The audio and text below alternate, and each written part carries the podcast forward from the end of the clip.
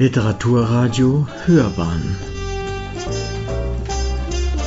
Abseits vom Mainstream.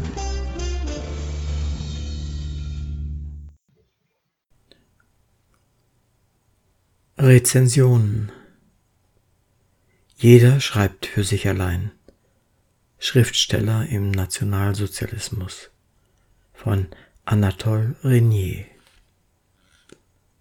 was Anatole Renier zunächst nur als Biografie des Schriftstellers Hans Fallada im Rahmen seiner Epoche geplant hatte, weitete sich schließlich in mehrjähriger Forschungstätigkeit zu einem umfassenden Panorama des Überlebens und Schreibens im Dritten Reich aus. In seinem nun im Beck Verlag vorgelegten Buch analysiert er Vita und Werk einer repräsentativen Auswahl teils berühmter, teils weniger bekannter Schriftsteller im Zusammenhang mit den politischen Entwicklungen im Dritten Reich, von den ersten Vorzeichen der Machtübernahme bis über die zwölf Jahre nationalsozialistischer Diktatur bis hin zu den Nachkriegsschicksalen der Protagonisten vom mehr oder weniger expliziten Bekenntnis zu den Machthabern über die unterschiedlichsten Formen der Anbiederung und Anpassung bis hin zum Eskapismus und beinahe Verstummen in literarischen Nischen beleuchtet er anhand zahlreicher stringenter Originaltexte die so erschütternde wie nuancenreiche Palette der Verhaltensweisen schreibender Menschen im Dritten Reich. Als gemeinsamer Befund zeichnet sich letztlich ab Mut im Sinne eines Versuchs im nazideutschen Heimatland als aufrichtiger, gar kritischer Zeitzeuge aufzutreten, ist oder wäre Übermut letztlich Selbstmord gewesen. Ausweg Emigration. Eine Alternative für alle? Im fremden, dazu fremdsprachlichen Umfeld als Autorin auch nur sein Dasein zu fristen, geschweige denn eine adäquate, gar internationale Resonanz zu bekommen, gelingt nur in Einzelfällen. Thomas Mann, die große Figur der Emigration im Dritten Reich, war schon Nobelpreisträger, ehe er auswanderte. Sein internationaler Einfluss und die Rolle einiger anderer emigrierter Dichter im Dritten Reich spielen auch in Anatole Reniers Buch herein. Den Schwerpunkt bilden allerdings die im Lande gebliebenen. Auch Hans Fallada gehört zu ihnen. Als Anklang an seinen letzten und berühmtesten Roman Jeder stirbt für sich allein ist der Titel von Reniers Buch zu verstehen. Jeder schreibt für sich allein. Zum Gelingen dieser sorgfältig recherchierten und dankenswerterweise mit einem umfangreichen Quellen- und Literaturverzeichnis ausgestatteten Dokumentation die sich übrigens spannend wie ein Krimi liest, haben Herkunft und persönlicher Werdegang des Autors sicher nicht unwesentlich beigetragen. Schon in frühester Jugend war ihm die Auseinandersetzung mit dem Dritten Reich, insbesondere mit dem Holocaust, zu einem lebensbegleitenden Anliegen geworden. Verheiratet mit der jüdischen Sängerin Nehama Händel lebte er lange Zeit als professioneller Gitarrist in Israel, später dann in Australien. Dort bahnte sich durch die Begegnung mit jüdischen Holocaust-Überlebenden die Hinwendung zu einem zweiten Beruf als Schriftsteller an. 1997 erschien sein erschütternder Erstling, damals in Bolechow, eine jüdische Odyssee der von der Kritik als eines der überzeugendsten Dokumente des Holocaust bezeichnet wurde. Im Anschluss daran erforschte er anhand von noch unveröffentlichten Dokumenten die Geschichte seiner illustren Familie.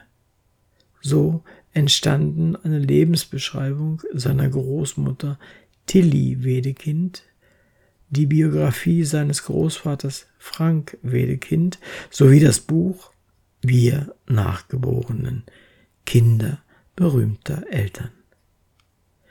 Anatole Reniers forschende und schreibende Beschäftigung mit dem Schriftsteller und Theatermilieu seiner Vorfahren sowie seine ganz persönliche Vertrautheit mit eben diesem Milieu, in dem sich ja auch seine Eltern Pamela Wedekind und Charles Renier bewegten, machen ihn zum idealen Sprachrohr, zum einfühlsamen Insider-Histographen der schreibenden Zunft in der beschämendsten Epoche unserer Geschichte. Hat die Menschheit, haben zumindest wir Deutschen inzwischen etwas dazugelernt? Weltweit zeichnet sich eine Tendenz zu Diktaturen ab. Rechtsextremisten melden sich allerorts mehr oder weniger gewaltsam zu Wort. Auch in Deutschland wird rechtsradikales, ja explizit nationalsozialistisches Gedankengut wieder öffentlich verherrlicht und verbreitet.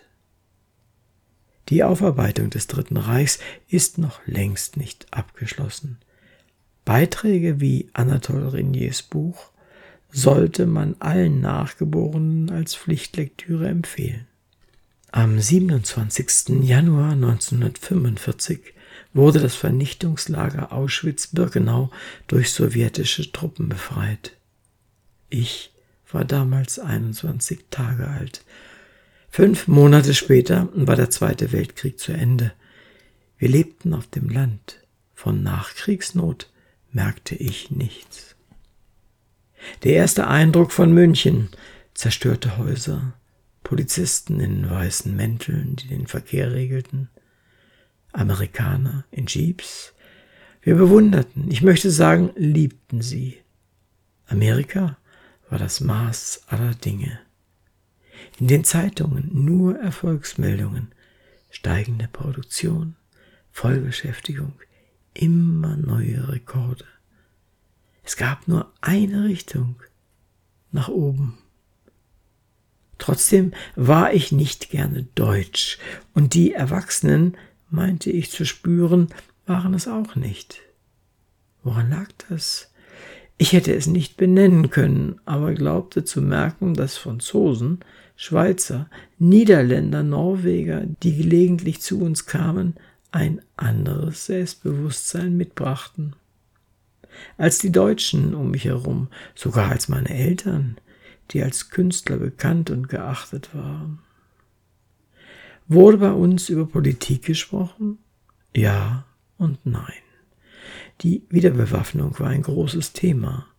Bundesverteidigungsminister Franz Josef Strauß eine Reiz- und Hassfigur, die Angst vor einem Atomkrieg durchaus präsent.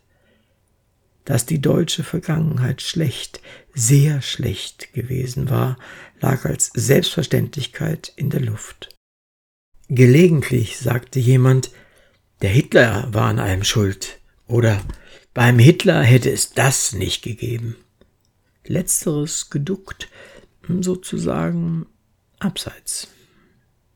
Dass meine Mutter, Pamela Wedekind, von 1934 bis 1942 an Gustav Gründgens preußischem Staatstheater gespielt hatte, war bekannt und galt nicht als ehrenrührig war Gründgens doch immer noch Deutschlands erster Theatermann.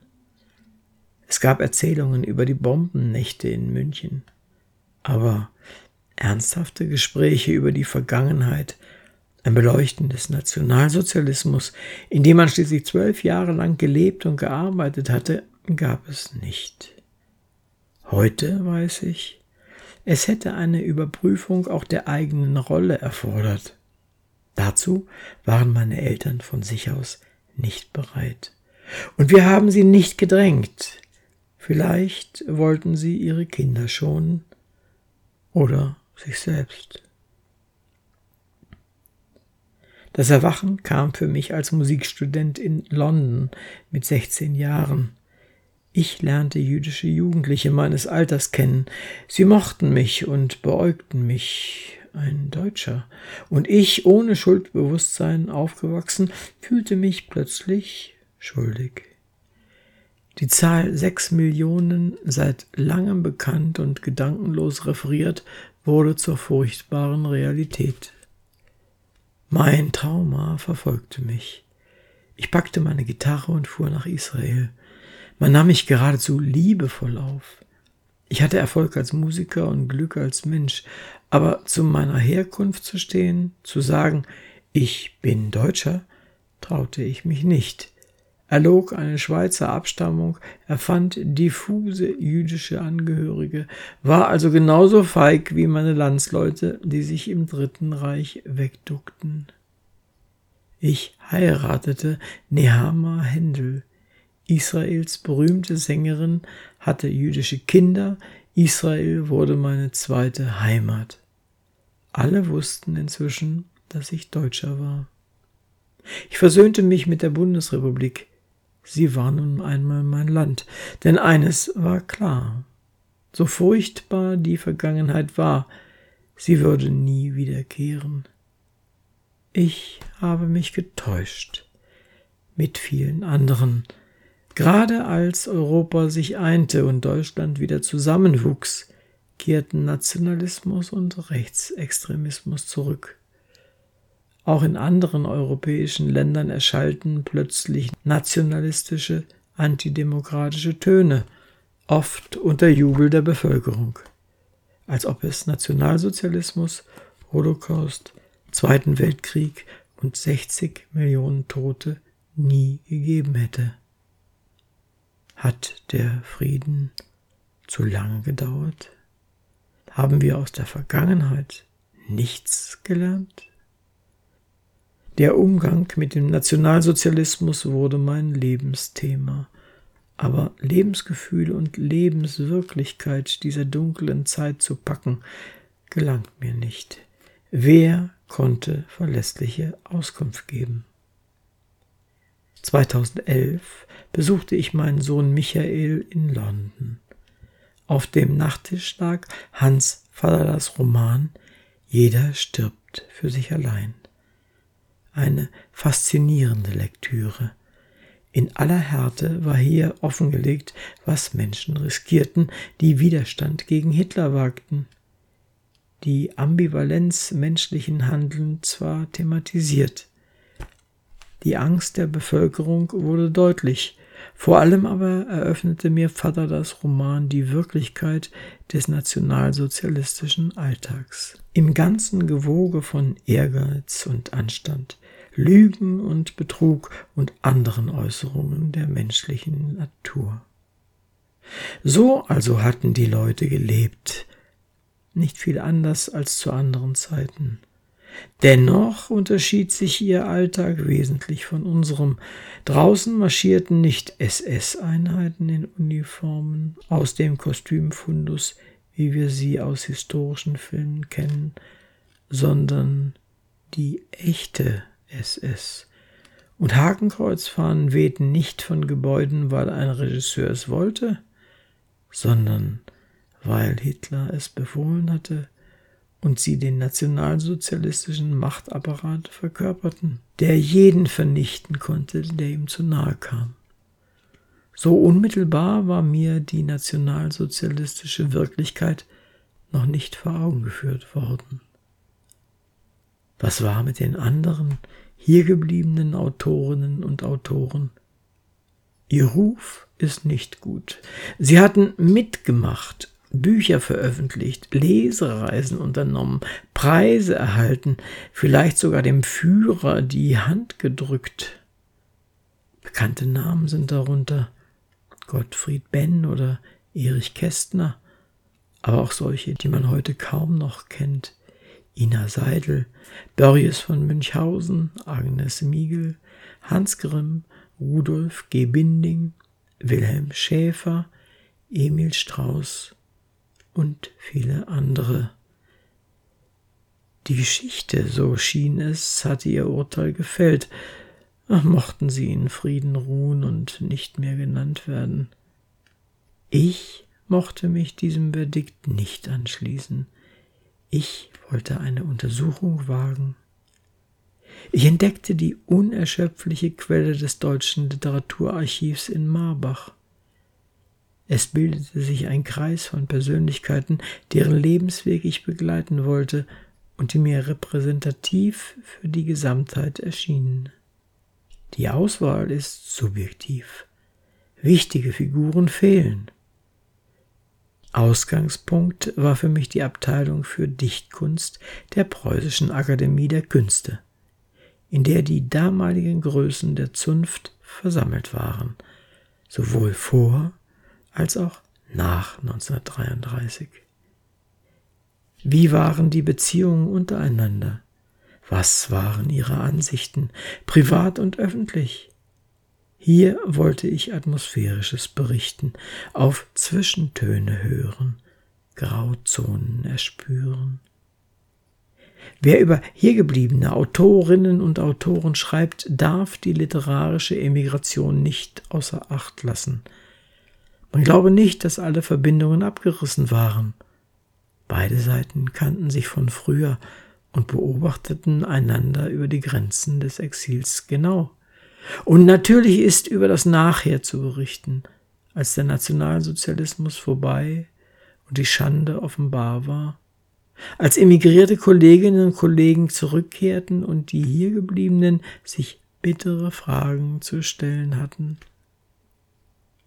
Was lehrt uns der Blick auf diese Zeit? Das Terrain ohne Angst zu betreten war nicht einfach. Der Nationalsozialismus ist ein riesiges Thema, an dem sich noch viele Generationen abarbeiten werden. Des Lernens ist kein Ende und das Verstehen ein langer Prozess. Welche Chimäre ist doch der Mensch? Welch Unerhörtes, welch Ungeheuer, welch Chaos, welch widersprüchliches Wesen, welch Wunder. Dieser Gedanke von Blaise Pascal hat mir Mut gemacht, und wenn mich die Angst überkam, erinnerte ich mich an ihn.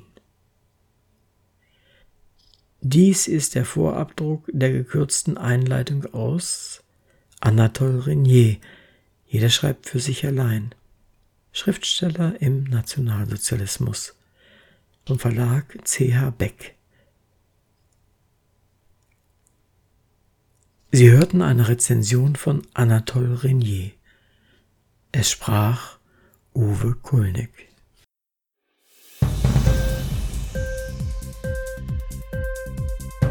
Hat dir die Sendung gefallen?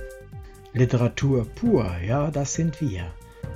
Natürlich auch als Podcast. Hier kannst du unsere Podcasts hören. Anchor, Spotify, Apple Podcast, iTunes – Google Podcasts, radio.de und viele andere mehr.